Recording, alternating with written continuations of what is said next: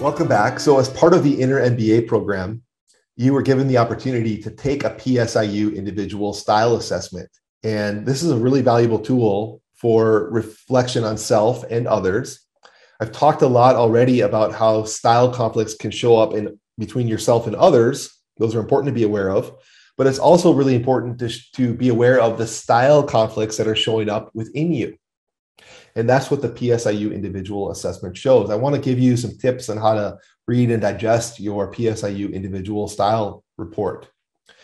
The first chart shows how you are showing up now. So on my screen, you'll see I have an individual here who's showing up with a high drive to innovate and a high drive to stabilize, which means they're trying to figure out the big picture and they're paying attention to the details and the interconnection points. Now notice how the next chart is how they want to be. So notice the gap between the red and the blue here. The bigger the gap, the greater the entropy, the greater the energy drains happening in that individual.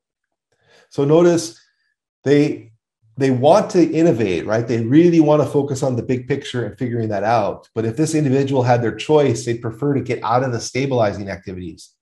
Is that data analysis? Is that a process breakdown? I don't know. But if this individual was important to me, I would go spend the time and try to find out, hey, what's causing you to need to stabilize so much here? How can I help? And what they want to do is they want to trade that finite energy and time to produce more results, to get more stuff accomplished, and to spend more time with their team. So as a conscious leader, if I can be aware of how someone's showing up and have some insight in how do they prefer to show up, and I can help them close that gap, they're going to have less entropy. They're going to have more energy gains from their work.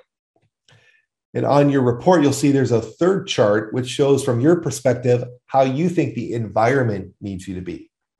So notice with this individual, can you kind of feel the incongruence? They're showing up one way. They want to show up another way, yet their perspective is the environment really needs them to show up as a high unifier and producer.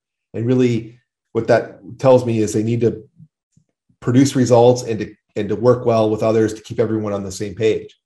Just kind of tune in with me. Feel the schism there. Feel the incongruency. That costs a lot of energy to hold that, right? This individual has less energy available to really focus and thrive in their strengths.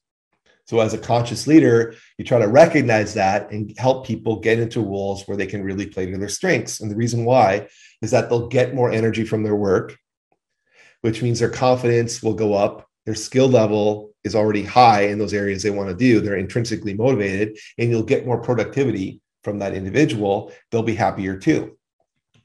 So here's an example of what a pretty aligned individual looks like in a role. So notice compared to the last individual that this new person is showing up as a high innovator, and they want to be a high innovator, and they feel the environment needs them to be a high innovator. And so they should be getting a net gain from their work lately compared to the other individual who's having to struggle through it a bit. So that's why this report is valuable. It allows you to see inner style conflicts in yourself and others who you receive a report from and help them, right? How can I be a better friend to this individual? How can I help reduce their energy drains so that they can have more gains?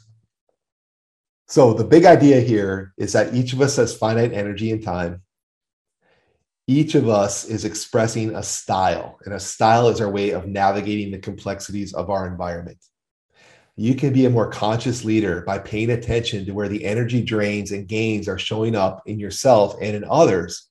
And rather than judging the people, judge the force. Okay? Give the force what it needs.